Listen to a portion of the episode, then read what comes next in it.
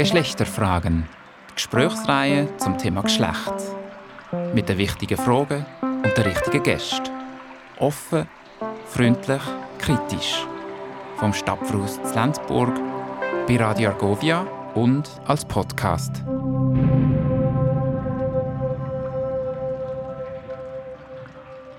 Guten Tag miteinander und herzlich willkommen zum September-Sonntagsgespräch im Stapferhaus. Ich freue mich sehr, da zu sein. Es ist das erste Mal, wo ich das Gespräch darf führen und die Reihe darf übernehmen. Das ist mir eine große Freude, vor allem auch gerade so mit einer wahnsinnig spannenden Gesprächspartnerin, der Helen Schüngel-Straumann. Es ist selten, dass man den Ausdruck so gern benutzt. Mit der Helene Schüngel-Straumann kann man wirklich bei Adam und Eva anfangen. Genauer bei der Eva. Ich würde jetzt die Helene Strüngel-Straumann vorstellen und ein bisschen ins Hochdeutsche wechseln. Das haben wir beide so ausgemacht im Vorgespräch. Es hat damit zu tun, es ist ein komplexes Thema, ein weites Thema und vor allem haben sie auch viele Jahre in Deutschland gelebt, gearbeitet, gelehrt und geforscht und deswegen in Hochdeutsch. Mhm. Helen Schüngel-Straumann. Sie ist die Tochter eines Zollbeamten und selber in fünf verschiedenen Schweizer Kantonen aufgewachsen. Sie ist eine römisch-katholische Theologin und Bibelwissenschaftlerin hat das Abendgymnasium besucht, das sie sich selber finanzierte und danach ihr Studium in Tübingen, Bonn und Paris gemacht. Sie ist die erste Schweizerin, die 1968 in katholischer Theologie promovierte. Sie hatte eine akademische Ratsstelle an der Pädagogischen Hochschule in Bonn. Später an der Uni Köln war sie auch tätig. 1987 wurde sie auf einen Lehrstuhl für biblische Theologie an der Universität Kassel berufen. Zu dieser Zeit beschäftigte sich Helen Schüngel-Straumann schon lange und intensiv mit der Situation von Frauen in der katholischen Kirche, nämlich seit den 70er Jahren. Sie hält Vorträge über die Frauen in der katholischen Kirche und was alles dabei falsch lief. Sie ist Mitglied der Vereinigung Society of Biblical Literature, Literature und der Internationalen Organization for the Study of the Old Testament, das ist die IOSOT. Und sie ist Mitbegründerin der Europäischen Gesellschaft für theologische Forschung von Frauen, der ESWTR. Selber war sie auch Präsidentin von 1995 bis 1997. Ganz herzlich willkommen, Helen Schüngel-Straumann. Danke.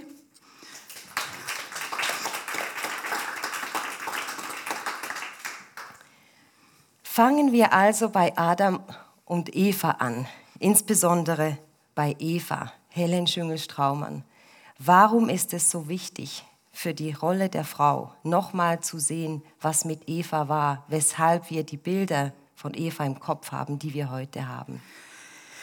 Ja, das ist ein sehr weites und schwieriges Thema. Die Rede von Adam und Eva ist eigentlich sogar falsch, aber das kriegen wir nicht mehr raus. Denn Adam ist ja kein Eigenname. Adam, Adam heißt Mensch. Es heißt auch Menschheit und die Menschen. Es gibt keinen Plural.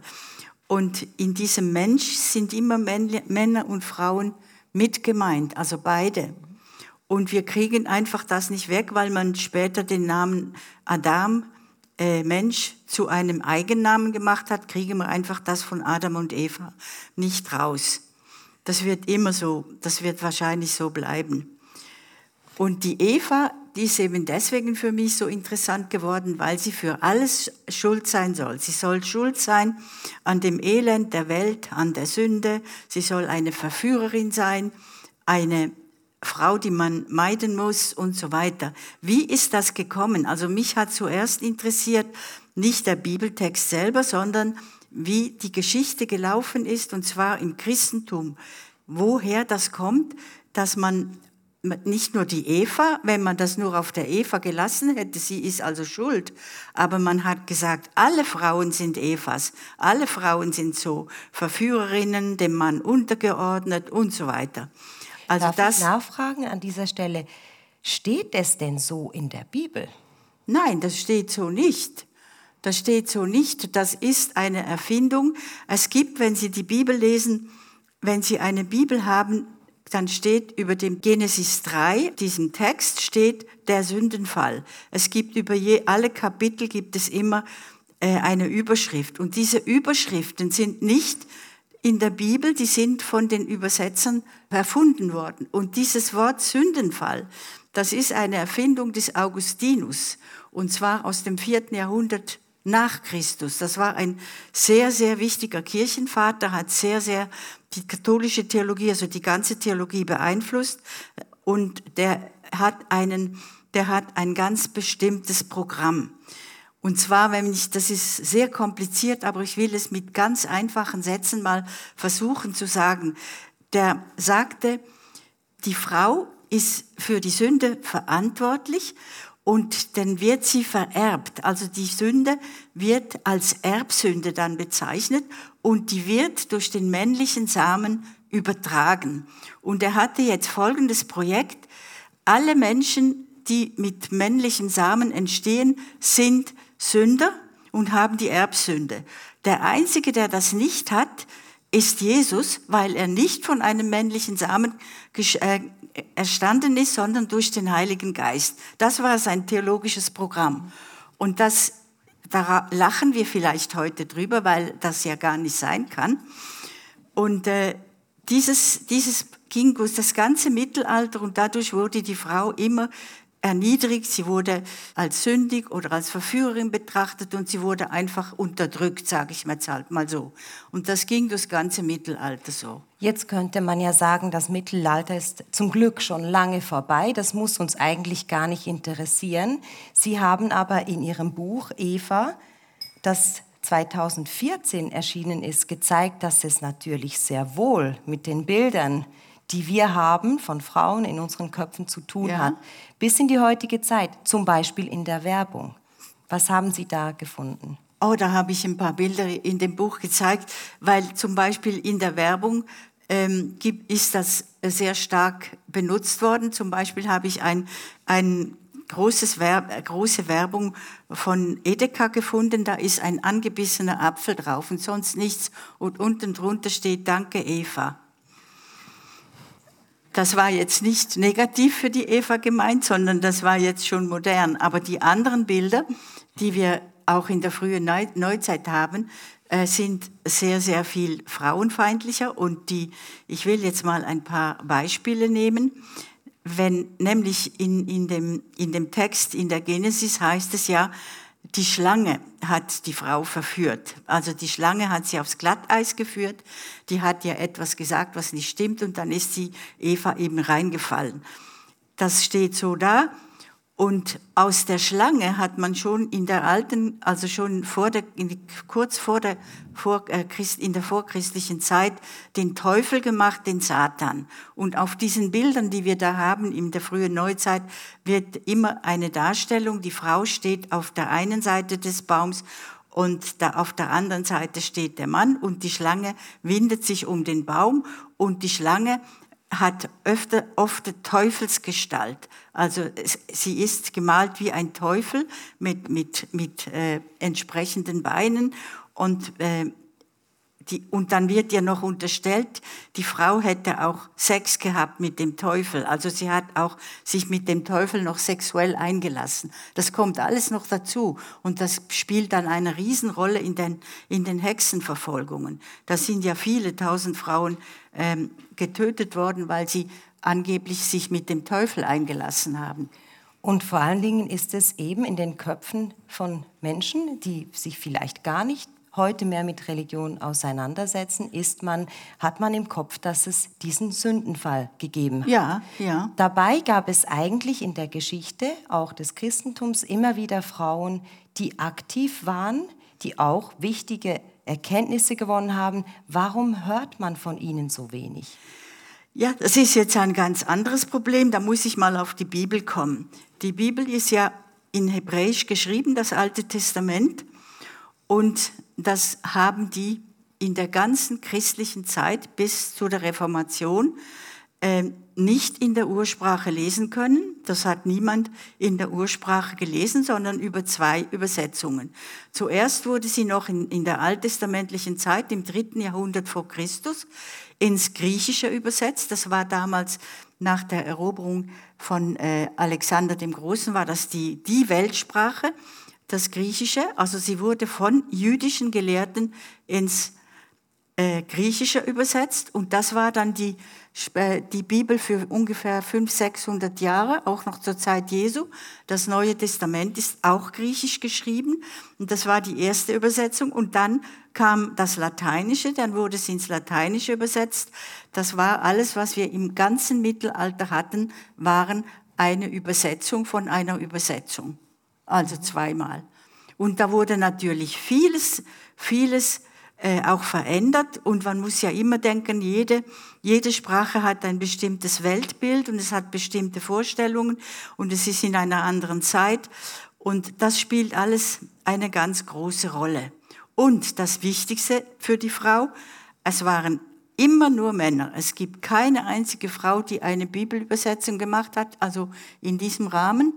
Es hat schon im Mittelalter mal ein paar Nonnen gegeben, die haben vielleicht mal eine andere Übersetzung gehabt, aber das sind ganz kleine Ausnahmen.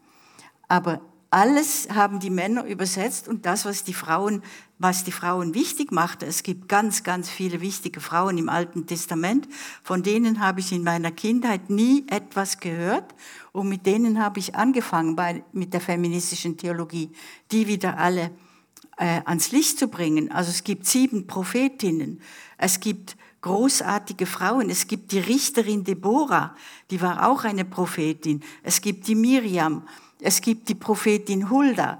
Und es, die Frauen hatten eine ganz große Rolle, sie waren nur ausgeschlossen von äh, offiziellen, also von äh, Sachen in Politik. Da hatten sie kein Mitspracherecht, das hatten wir ja auch noch lange nicht.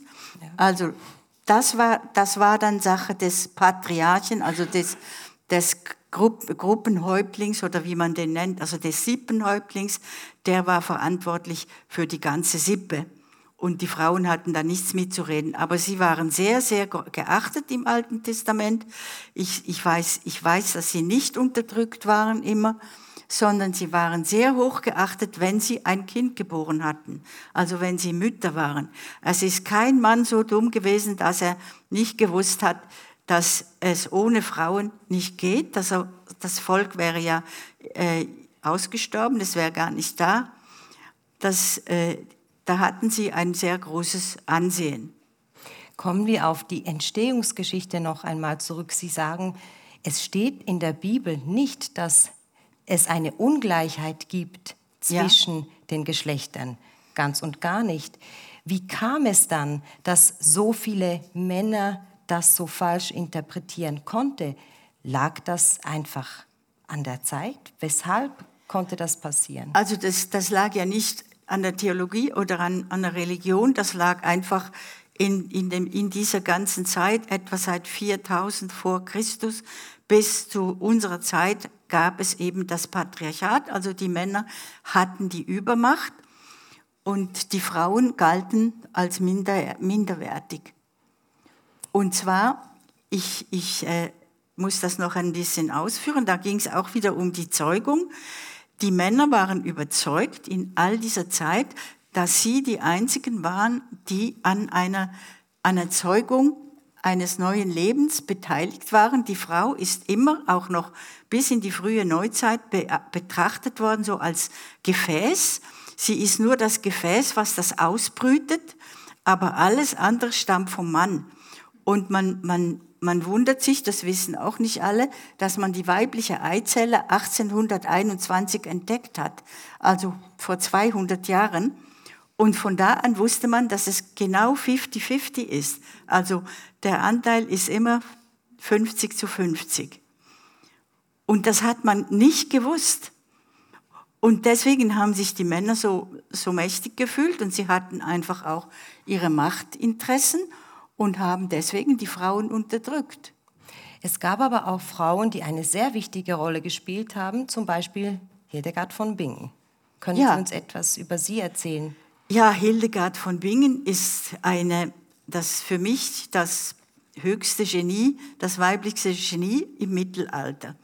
Das ist die in Bingen, in ihrem Kloster, eine Äbtissin gewesen. Und die Äbtissinnen hatten damals im 11., und 12. Jahrhundert den Status eines Bischofs. Deswegen hat eine Äbtissin auch heute noch bei den, bei den äh, Benediktinerinnen einen Stab. Sie hat einen Bischofsstab in der Hand. Und sie war eine großartige Frau, das, das, das hochgebildet in Latein. Und obwohl sie die Bibel nur in Latein hat lesen können, das war ja sowieso nur in Klöstern möglich und in herrlichen Häusern, dass man lesen konnte und schreiben, das konnten ja die normalen Leute nicht. Da hat sie die erste Seite der Bibel hat nämlich noch einen anderen Schöpfungsbericht. Nicht nur Genesis 2 und 3, sondern Genesis 1. Das ist der Bericht, wo die Welt in sechs Tagen erschaffen wird. Himmel und Erde und am Schluss, am sechsten Tag auch der Mensch.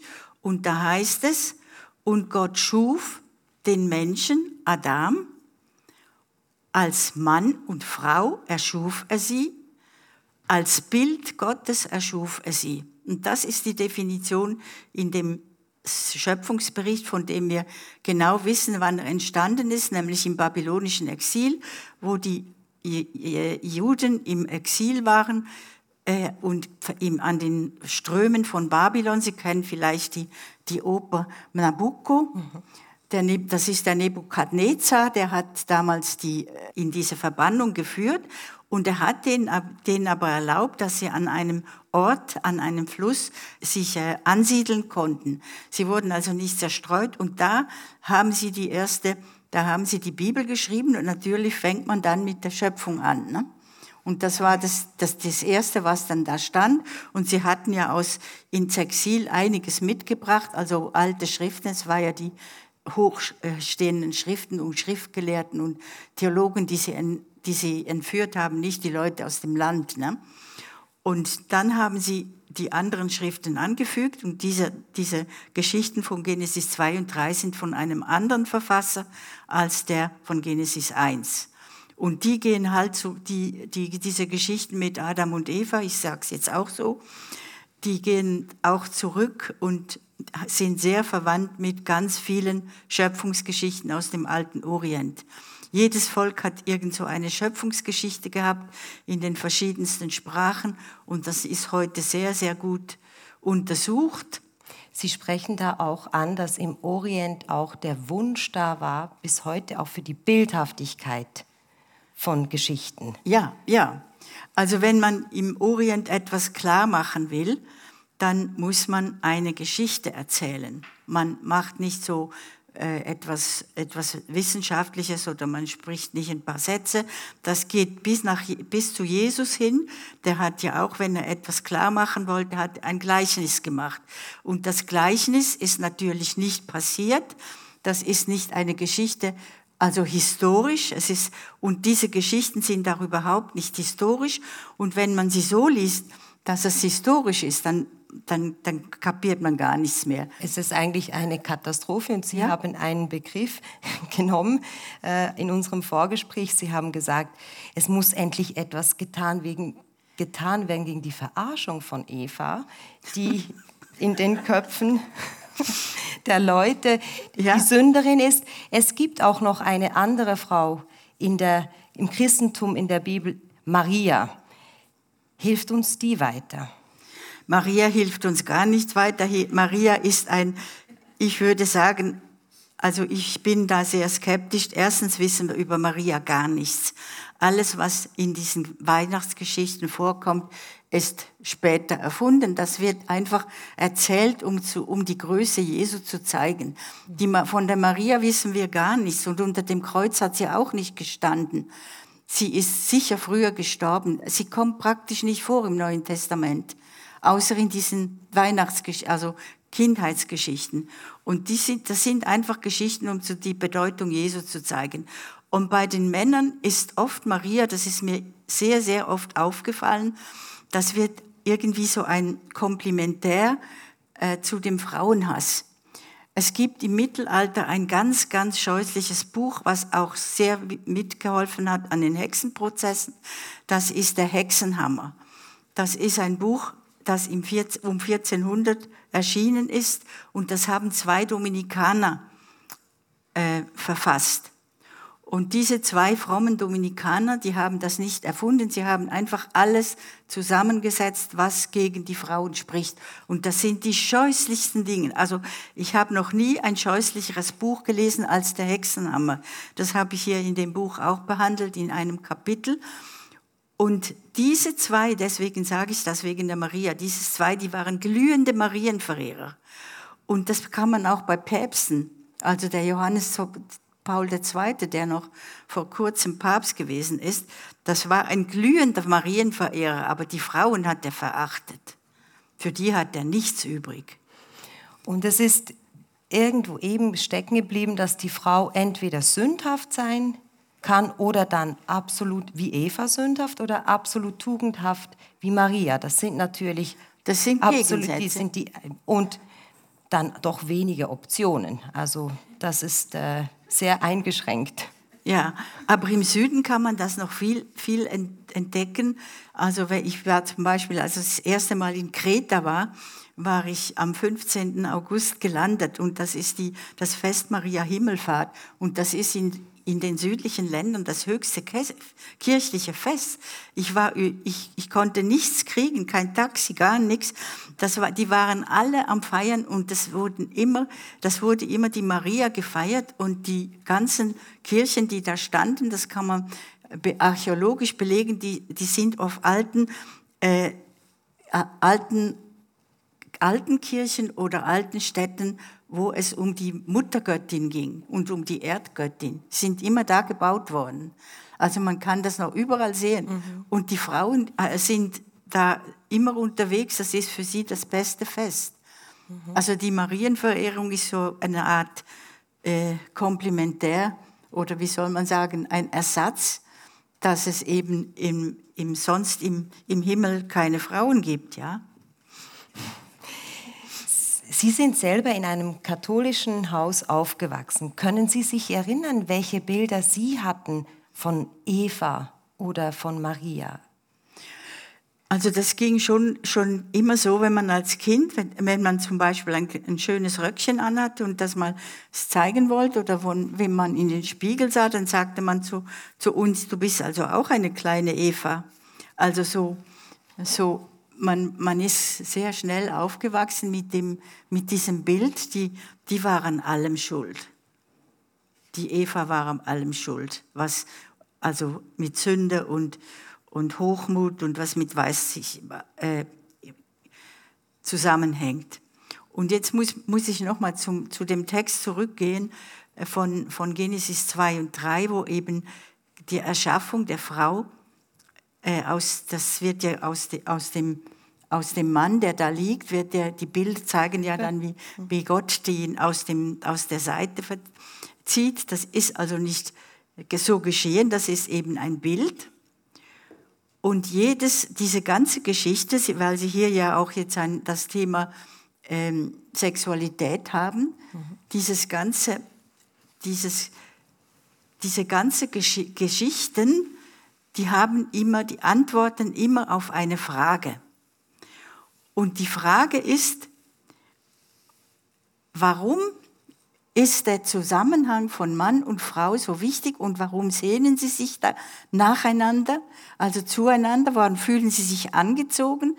Das ist die Frage und das fragen also alle, auch weil, wenn sie sehen, die Frau ist ja in der Wirklichkeit äh, sehr, sehr äh, abgewandt, also nicht, nicht sehr so, so, so wie ein Mann, nicht so wichtig und so weiter und wird nicht so geschätzt. Warum ist diese Anziehungskraft? Und das kann man sehen an dem zweitletzten Satz in Genesis 2. Da steht, darum wird der Mann Vater und Mutter verlassen und seiner Frau anhangen und sie werden ein Leib. heißt das, dass Sie sagen das so schön, es sind Antworten auf Fragen. Also Ja. da ist ein natürliches, eine natürliche Neugier da, der Ja. Menschen zu erfahren, woher sie kommen, wie sie funktionieren, wie sie interagieren. Diese Fragen sind da und es sind dann einfach in vielerlei Hinsicht die falschen Antworten Ja, gekommen. ja die, Fa- die Antworten waren dann falsch, ja. Und heißt das auch, dass man viel mehr hinterfragen müsste?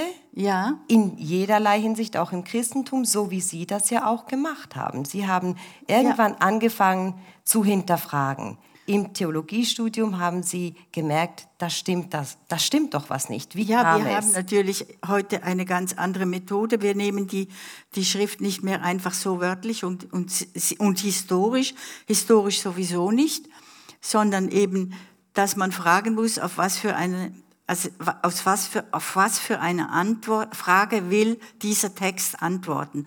Und dieser Text in Genesis 2 will das Verhältnis zwischen Mann und Frau und warum es so ist, äh, will das antworten. Und es ist absolut gegen, gegen die, die, die Stimmen der Zeit überhaupt falsch. Denn es heißt, darum verlässt der Mann Vater und Mutter. Erstens, wo gibt es Vater und Mutter in diesem Schöpfungsbericht? Ja, die gibt's ja noch gar nicht. Darum verlässt der Mann Vater und Mutter und hängt seinem Weibe an und sie werden ein Fleisch. Und das ist in der ganzen biblischen Zeit. Ich nehme jetzt die Zeit von 1000 mit David bis, bis zum, zu Jesus. Das sind 1000 Jahre. Das ist die Zeit, wo diese Schriften entstanden sind. Und in dieser ganzen Zeit war das anders. Die Frau muss ihre Familie verlassen, die wird in eine andere Sippe verheiratet.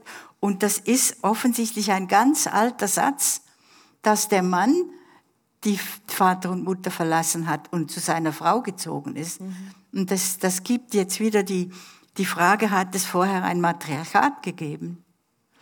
Also Sie haben die richtigen Fragen gestellt und Sie waren aber in einem System auch als eben eine die erste Schweizerin, die promoviert hat in katholischer Theologie.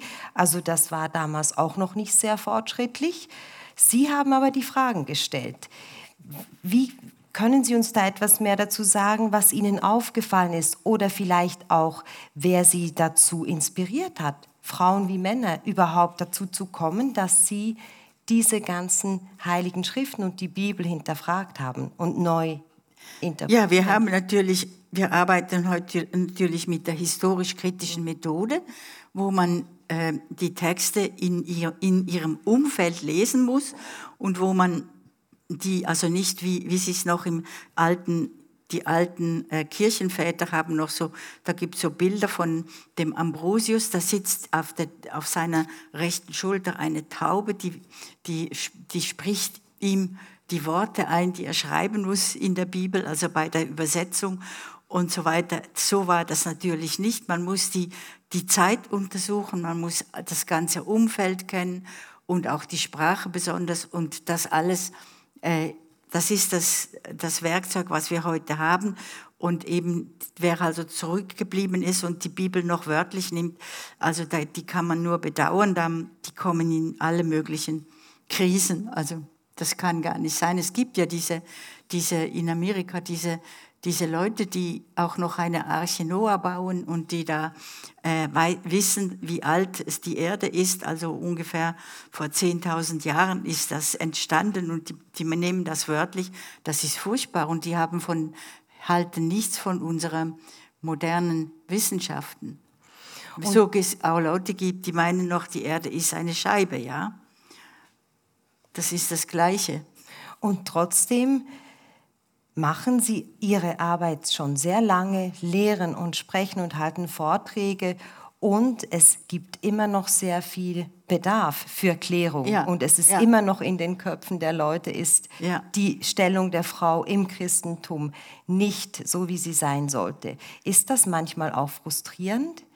Das ist sehr frustrierend. Ich meine, ich habe da sehr viel gekämpft und Sie haben eben gefragt, wie ich dazu gekommen bin. Also wir sind eben schon ähm, mit, also mit so unge ungefähr, vor ich 40 wurde, so habe hab ich schon viele Frauen gekannt. Da gab es auch äh, schon Frauenbewegungen und es gab es ja auch in anderen Fächern, nicht nur in der Theologie.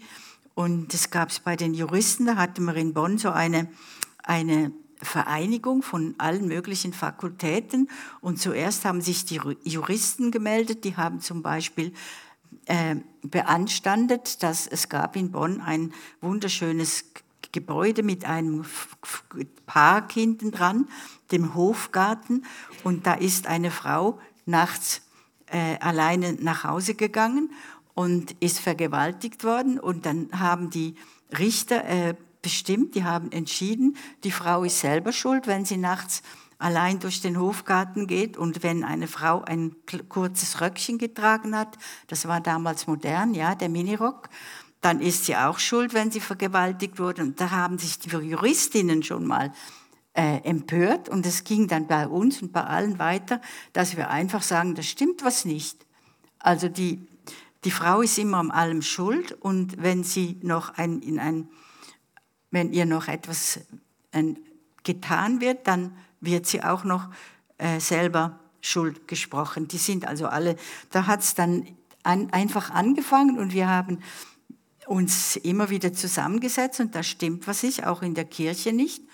Und äh, dann gab es halt so schon so Vereinigungen, wo wir uns immer wieder trafen und dann fing so die feministische Theologie an sehr skandalöser und traurigerweise gab es vor nicht allzu langer Zeit in Basel, wo Sie leben, genauso einen Fall, wo eine Frau als mitschuldig ja, das ist gemacht sehr, ein wurde. sehr komischer Fall, ja. Was, was braucht es denn gerade vielleicht in diesen noch sehr konservativen Kreisen der Kirche, damit ja. sich endlich auch in dieser Welt das Frauenbild ändert? Also sehen Sie da Fortschritte, wenn Sie junge also, Kolleginnen also wenn ich jetzt, wenn ich jetzt an meine Kindheit zurückdenke, also das war ja noch ganz, ganz schwarz, würde ich jetzt sagen. Äh, da kann ich schon sagen, da hat sich vieles geändert. Also mit äh, nicht nur seit dem Frauenstimmrecht. Also wir haben inzwischen, ich kann sie gar nicht mehr zählen. Ich habe mal anfangen in den 80er, 90er Jahren, wie viele Professorinnen es jetzt gibt in der katholischen Theologie und inzwischen kann ich die nicht mehr alle zählen, nur im deutschen Sprachraum. Es gibt an jeder Universität jetzt meistens zwei, aber manchmal sogar schon drei Frauen, die theologisches, ein theologisches Fach lernen, lehren und die, also wo die Priester das dann auch mitkriegen. Und das sind nicht alles Feministinnen, aber sie sind natürlich gibt es ein ganz anderes Bild. Und ich kenne also sehr viele und es gibt schon Fortschritte. Aber es gibt der einzige Fortschritt, den, den, wo es eben immer hapert, dass die Frauen nicht zum Priesteramt zugelassen werden, dass sie nicht geweiht werden dürfen. Und das ist so ein mittelalterlicher Mythos, ja. Und der hält an bis jetzt. Ich habe ja. gestern in Vorbereitung den Film Zwei Päpste mir angeschaut. Ah, ja. Ein wunderbarer, preisgekrönter Film, sehr tolle schauspielerische Leistung, sehr spannende Aha, Geschichte, nur mit Männern. Ja. So. Ähm, wann, und das ist ja jetzt eigentlich auch bei dem aktuellen Papst, der sich sehr fortschrittlich gibt, in dieser Frage zeigt er sich nicht sehr fortschrittlich. Nee, gar nicht. Haben Sie eigentlich, Helen Schüngel-Straumann, sich mal überlegt, aus der katholischen Kirche auszutreten, weil Sie dachten, jetzt reicht's? Nein, nein, das habe ich gar nicht vor. Äh, wenn man nämlich austritt, ich kenne sehr viele, die das gemacht haben, die sind dann einfach weg. Die sind weg vom Fenster, das, die können nichts mehr machen. Äh, wenn man etwas ändern will, muss man drin bleiben. Und das werde ich auch machen. Und es gibt immer wieder Fortschritte, aber das ist so ein, das wäre so ein Umschwung, der wahrscheinlich noch 100 Jahre braucht. Aber es hat sich schon sehr, sehr vieles geändert. Und zwar in der Schweiz sind wir da sehr fortschrittlich. Da gibt es äh, ganz, eine ganze Reihe Gemeindeleiterinnen und äh, sie dürfen nur eben die Eucharistie nicht feiern. Und das ist der Haken. Das hängt immer an diesem, an diesem mittelalterlichen, ähm, ich würde jetzt mal sagen, an diesem mittelalterlichen Mythos von der Weihe, dass die Weihe da ein, ein unauslöschliches Zeichen im, im Menschen macht und dass das nur Männer sind. Und da gibt es so viele Widersprüche. Der Papst Franziskus hat vor einigen Jahren die Maria von Magdala, das ist die, erst, das ist die beste äh, Mitarbeiterin Jesu, sage ich jetzt mal, die, die, erst, die, die Zeugin der Auferstehung und die erste, die die Auferstehung Jesu verkündet hat. Und die hat er als, als, äh, als Apostolin anerkannt mit einem eigenen Fest, genauso hoch wie das Fest des Petrus. Und das ist doch ein Widerspruch. Wir, Sie sprechen von Maria Magdalena. Von Maria Magdalena. Die auch eine sehr bekannte Frau ist im Christentum, ja. die allerdings auch natürlich oft als Prostituierte dargestellt Ja, das ist auch falsch. Das war sie nämlich nicht. Das ist inzwischen bewiesen. Das ist auch in den Bibeln, in allen heutigen Bibeln äh, getilgt. Das ist ein Irrtum. Es gibt ein, eine Geschichte im Neuen Testament, beim Lukas, da, da kommt eine Frau in, ein, in eine Sitzung, also in ein Essen, Jesus mit den Pharisäern und fällt ihm zu Füßen und, äh, und äh, äh, mit ihren Tränen wie, wie, wascht sie ihm die Füße. Und diese, und diese Frau soll eine stadtbekannte Sünderin gewesen sein. Da haben die Pharisäer das bemängelt. Und dann hat Jesus hat sie aber nicht rausgeschickt und so weiter. Und nach, direkt nach dieser Geschichte kommt die, die Begegnung Jesu mit der Maria von Magdala. Und sie war eine Frau, die nicht verheiratet war, darum heißt, heißt sie nach dem Ort. Und sie, es gibt keinerlei Spur, dass sie eine Sünderin war. Und das wird noch von den Historikern, also von den Kunsthistorikern, wird das immer noch so gesagt. Und dann stehe ich auf und sage, das ist lange widerlegt, das ist sie nicht, das ist eine andere Geschichte.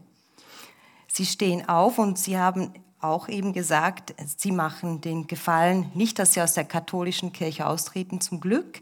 Was sie aber machen und was ich auch sehr wichtig finde, ist, sie haben eine Stiftung in Basel, die Helen Straumann Stiftung. Ja. Und da haben sie ganz viele wichtige, wertvolle Dokumente zusammengetragen. Sie fahren ja. dann mit dem Auto los und holen die überall in der Schweiz und Deutschland zusammen. Können Sie uns etwas über diese öffentlich zugängliche Stiftung ja, mit Bibliothek. Ich habe damals, erzählen. also in den 80er Jahren, also in den 80er und 90er Jahren, habe ich gedacht, ich, ich muss, das wusste doch nicht äh, von den Anfängen, der, als die erste, die Katharina Halkes, das war aus Holland, das war eine der ersten äh, Feministinnen, also auch eine katholische Theologin, eine ganz resolute Frau. Äh, die ist gestorben und dann habe ich schon gedacht, also man muss doch etwas machen, dass die Sachen von diesen Pionieringen, zu denen ich auch noch gehöre, also dass die nicht einfach verloren gehen oder irgendwo verramscht werden. Und dann habe ich diese Stiftung gegründet und habe dazu eben Basel gewählt, weil das, ist, das hat eine Universität und da konnte, man, konnte ich das gut unterbringen. Ich habe die Stiftung äh, als feministische theologische Stiftung und wo dann die ganzen Nachlässe von diesen Pionierinnen hinkamen. Es sind jetzt ganz viele schon gestorben, die ein paar Jahre älter waren als ich. Die, die Elisabeth Gößmann, das ist die, die äh, älteste katholische Theologin, die also feministisch... Großes Vorbild, glaube ich. Die war als großes Vorbild, die, hat, die hatte Dogmatik, das Fach Dogmatik und die war eine Hildegard von Bingen-Kennerin, von der, ihr habe ich da viel gelernt und sie hat, ist immer zu mir gekommen, wenn es ums Alte Testament ging, weil sie nicht Griechisch konnte und ich bin immer gekommen, wenn es Mittelalter dran war und alle diese Schriften und dieses, diese Nachlässe. Und der, der nächste war dann die Elisabeth Moltmann-Wendel aus Tübingen, äh, eine sehr bekannte Frau in Deutschland. Die hat auch die ganze Zeit feministisch gewirkt, hat auch unzählige Bücher geschrieben, die Elisabeth Gößmann auch. Und das Ganze habe ich dann einfach immer abgeholt und das kam dann in die Universität, das kommt jetzt ins Archiv in der Basler Universitätsbibliothek und ist öffentlich zugänglich. Ist öffentlich zugänglich, das ist, steht im Vertrag und meine Sachen kommen da auch noch hin. Also einige Teile habe ich da schon hingebracht. Es gibt ja, wir, wir feiern, also ob man es feiern nennen darf, ich bezweifle es, in diesem Jahr das 50-jährige Frauenstimmrecht in der Schweiz. Wir waren mhm. sehr, sehr spät. Und man sieht aber trotzdem, dass die Evas von heute unterwegs sind auf den Straßen, bei der Arbeit, in den Studien. Wie, wie, wie haben Sie Austausch mit jungen Frauen? Gibt es diesen Austausch? Kommen Sie auf Sie zu? Haben Sie die Möglichkeit auch, sich zu treffen, damit sie auch da das Wissen, das so wertvoll ist, dass sie über all diese Jahre auch ja, ich hab, haben, Ich habe äh, mit jetzt mit speziell mit vielen jungen Frauen nicht mehr so viel Kontakt. Ich bin jetzt offensichtlich zu alt, aber wenn ich so Vorträge halte, kommen äh, auch mehr äh, graue Häupter immer, also Leute über 50 oder wenigstens über 40. Die ganz Jungen, ich weiß nicht, wie, wie sie genau, ähm, also ich bin da nicht mehr sehr drin, ja. Man kann ja nicht überall sein. Ja, es ist natürlich sehr, sehr schade, dass, dass dieses Wissen und das glaube ich eben, diese, dieser Dialog müsste auch stattfinden, weil ganz viel von diesen wertvollen Erkenntnissen, die Sie erzählen, eben heute, glaube ich, viel zu wenig bekannt sind. Ja. Wenn Sie sich wünschen könnten, wie die Eva denn gesehen werden sollte, welches Bild von der Eva es geben sollte, welches wäre es? Ja, es gibt ja gar keine Eva, es ist ja nur eine Geschichte, die zeigen will, wie es zwischen Mann und Frau äh, sein sollte. Also ich muss noch was sagen zu diesen beiden Kapiteln, Genesis 2 und 3. Das darf man nicht lesen als eine fortlaufende Geschichte, sondern dass die, das Kapitel 3, wo da diese ganzen Sprüche stehen, äh, die, der Mann wird über sie herrschen und sie hat die, äh, viele äh, Schmerzen bei der Geburt und so weiter. Das ist eine Zustandsschilderung, wie es jetzt heute ist, also in der Zeit, wo das geschrieben ist. Und das zweite Kapitel, eben der, der Anfang, will zeigen, wie es sein sollte. So sollte es zwischen Mann und Frau sein, so wie es da steht. Dass sie sich aneinander freuen. Der Mann freut sich über die Frau, die Frau freut sich am Mann und sie sind eins. Sie werden wieder ein Fleisch, weil sie nämlich schon mal eins gewesen sind. Und da gibt's noch andere Vorstellungen in dieser Zeit, bei dem, in, in der, auch noch in der vorchristlichen Zeit, dass es, äh, dass es die, einmal ein androgynes Wesen geschaffen wurde. Das ist das griechische Modell. Und dass man dann, weil die nicht zusammen konnten, hat, hat, hat die Gottheit das auseinandergeschnitten. Und dann waren es Mann und Frau und dann konnten sie sich begegnen. Und wie sie dann heißen, ist eigentlich letztlich egal. Hauptsache, ja. sie begegnen sich auf Augenhöhe. Eva heißt ja Chava, das kommt von Chava und Chava heißt Chai, das Leben. Sie, sie heißt am Schluss heißt es ja, sie ist die Mutter alles Lebendigen. Und das ist doch ein viel schöneres Bild, als dass das oft in den Köpfen vorherrscht. Ja. Jetzt würde ich sehr gerne auch die Diskussion aufmachen und ähm, dem Publikum die Möglichkeit geben, Fragen zu stellen an Helen Schüngel-Straumann.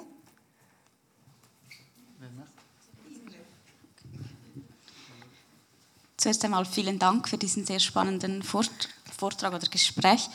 Sie haben ganz am Anfang gesagt, dass die Ungleichheit, dass das nirgendwo konkret in der Bibel steht und haben das jetzt noch so erklärt beim Alten Testament. Und da ist mir die Frage gekommen, beim Neuen Testament gibt es doch diese Stelle, ähm, mit dass Christus das Oberhaupt der christlichen Gemeinschaft ist und der Mann das Oberhaupt der Familie. Paulus, glaube ich, wenn ich mich richtig erinnere. Und ich habe mich wie gefragt, wie man dann dieser Stelle als feministische Theologin begegnen kann. Ja, das ist einfach das, das Zeichen der Zeit. Die sind so gewesen. Das ist in der Römerzeit, also das Neue Testament steht ja in der Römerzeit. Und da ist die, die, äh, die die Vorrangstellung des Mannes noch viel stärker gewesen als, als noch im Alten Testament. Also die, die, das römische Reich, das war so männlich, männlich äh, organisiert und so männerbestimmt. Und das hat natürlich dann abge, abgefärbt auf die Kirche. Und der, und der Papst ist ja nicht umsonst in Rom. Ne? Da haben sie vieles abgeguckt von diesen römischen Kaisern und so weiter und mit diesem ganzen Kult. Das ist leider so. Aber das, das ist äh, einfach zeitbedingt. Das ist überall so gewesen. Und es ist noch bis in die französische Revolution so gewesen, dass der Mann alles bestimmte, die Frau war an zweiter Stelle. Es gibt Freiheit, Gleichheit und Brüderlichkeit, aber die Frauen fallen da, fallen da raus. Und das hat mit der Kirche nichts mehr zu tun. Das kann man nicht mehr, äh, das, das hat mit der Religion nichts mehr zu tun. Es war einfach die Zeit von, sage ich mal, ungefähr 4000 vor Christus bis eben zu unserer Zeit. Das ist eine patriarchale Zeit. Spannend, wenn ich das anmerken darf, finde ich in dem Zusammenhang auch, dass eigentlich mit dem Aufkommen der Universitäten, wo man dachte, aha, jetzt aha. geht Wissen in die Breite, oh jetzt kann man hinterfragen, aber was hat das für die Frauen bedeutet? Das ist ein, eine ganz, äh, das habe ich noch in meinem Buch auf, ausgeführt.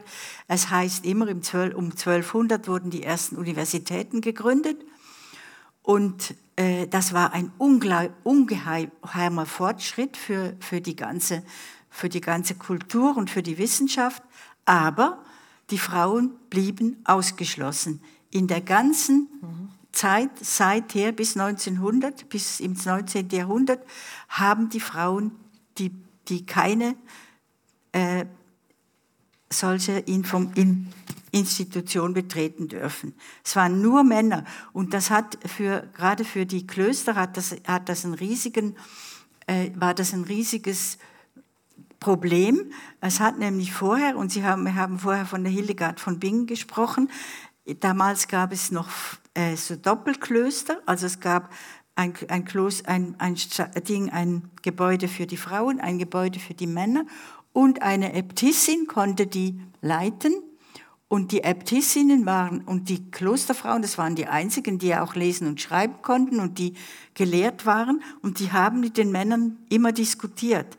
Also die Priestermönche und die Frauen, äh, Nonnen, die haben immer Kontakt gehabt zueinander und das hat dann aufgehört. Mhm. Die Doppelklöster haben aufgehört und die Frauen waren auf sich angewiesen und es gibt nur ganz einzelne Frauen in der, in dem, im zweiten Jahrtausend, also im im letzten Jahrtausend, die eine gewisse Bildung hatten, und zwar, wenn sie die sich, wenn sie die sich mit List und Tücke angeeignet hatten. Wenn zum Beispiel ein, ein Königshaus oder ein Fürst, der ließ seine, seine Dinge zu Hause aus, also ausbilden mit einem Hauslehrer. Seine Frau.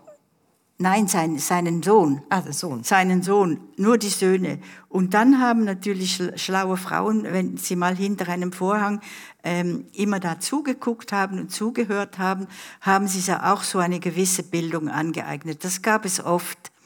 Und das mussten sie sich aber erkämpfen. Und es hat in jedem Jahrhundert Frauen gewesen, die aufgestanden sind. Und das hat die Elisabeth Gößmann dokumentiert mit einem zehnbändigen Werk äh, historische und theologische Frauenforschung in, in der ganzen Neuzeit. Sie hat zehn Bände gemacht mit, mit allen möglichen Frauen aus der frühen Neuzeit, die, die eben sich eine Bildung angeeignet haben, dann aufgemuckt haben. Aber immer ist es wieder, immer ist es wieder unter dem Teppich gekehrt worden.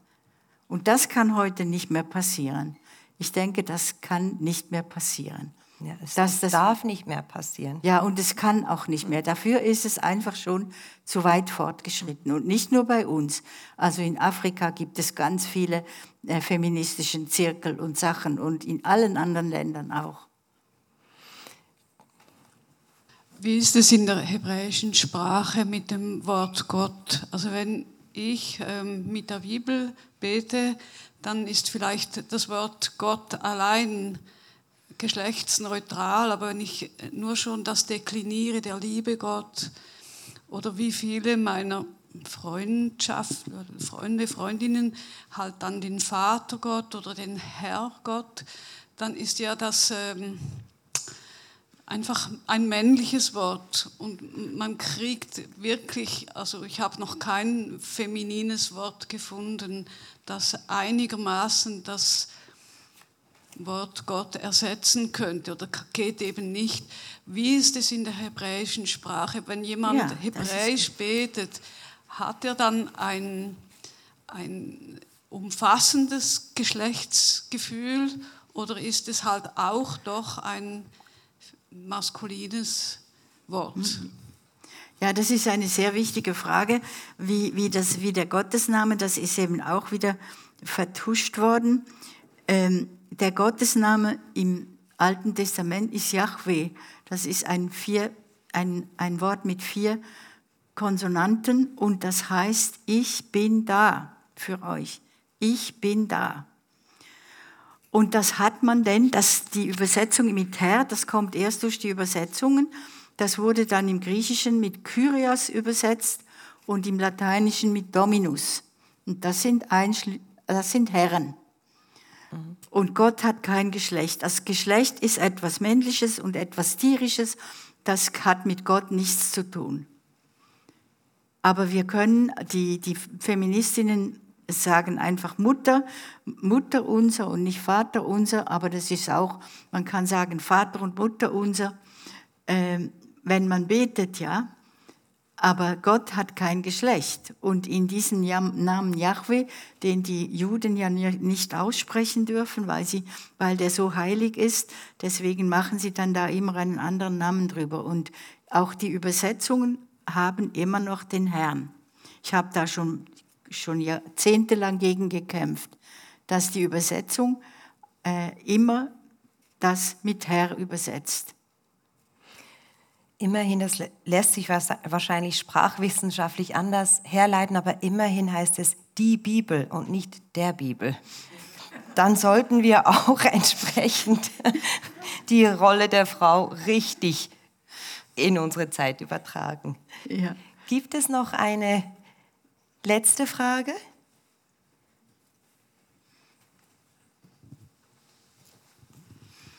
Ja, ein bisschen ein anderes Thema.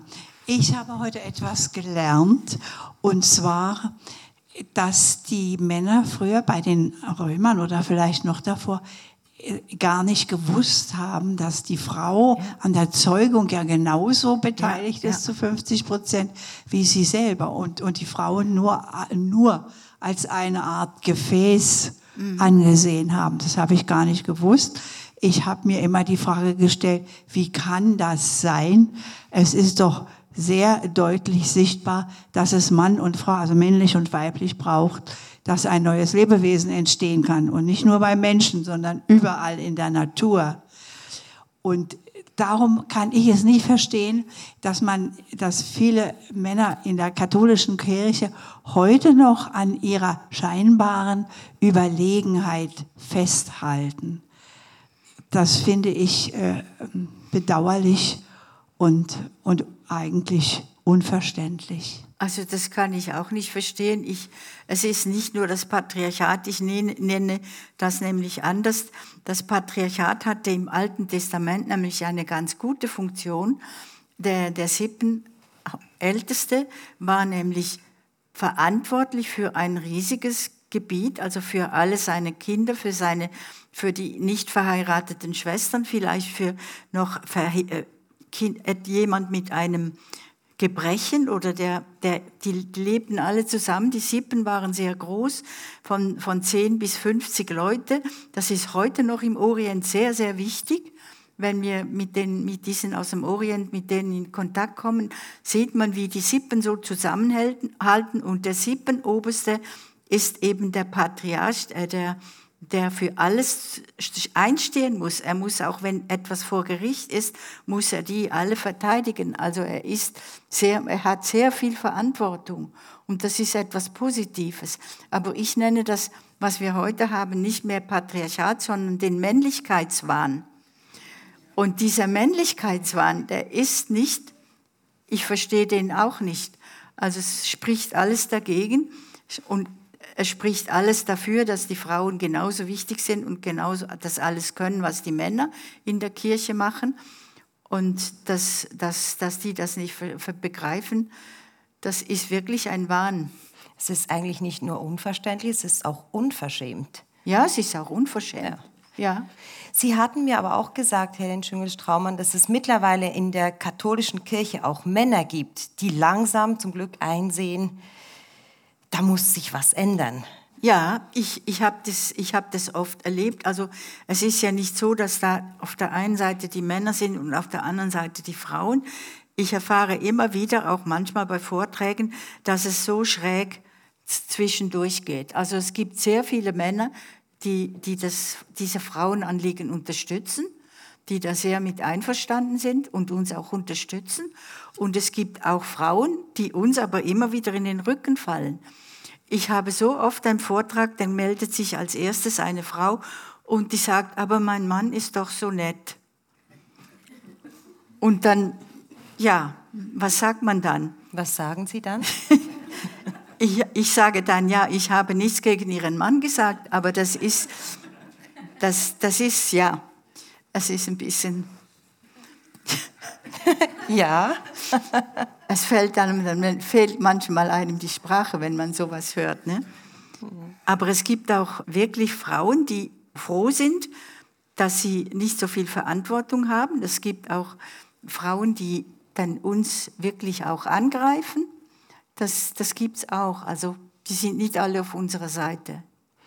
Aber es gibt ganz viele, die auf ihrer Seite sind. Und ich glaube, wir müssen uns alle auf die Stimmen konzentrieren, die ja. in der Geschlechterfrage die Gleichstellung vorwärts bringen wollen mhm. und müssen, ganz laut und ganz deutlich, wie mhm. sie das machen. Helen ja. Schüngel-Straumann.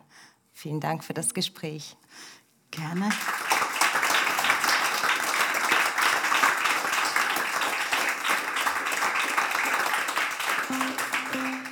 Dann bleibt mir noch zu sagen, das nächste Gespräch findet am 24. Oktober statt, hier im Stapferhaus, und zwar mit der deutschen Journalistin, feministischen Bloggerin, Autorin und Aktivistin Gybra Gümüsei. Und es wird dabei um die Frage gehen, Sprache macht ein anderer Umgang mit ihr alles besser.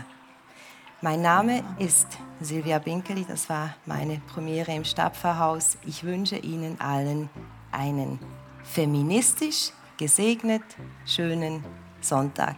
Bis bald. Viel Schauen miteinander.